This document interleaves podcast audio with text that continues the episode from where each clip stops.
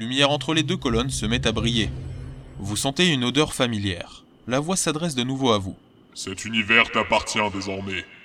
Cela dit, il y a tout de même une chose que tu dois savoir. Pour que ce monde t'appartienne, j'ai dû revenir dans le passé. Et j'ai également placé une personne innocente dans un train à partir d'aujourd'hui. Si cette personne parvient à s'en sortir, elle pourra probablement te voler ton monde.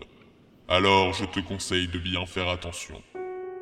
Bravo, vous avez gagné. Vous partez tout de suite en direction du chemin de fer.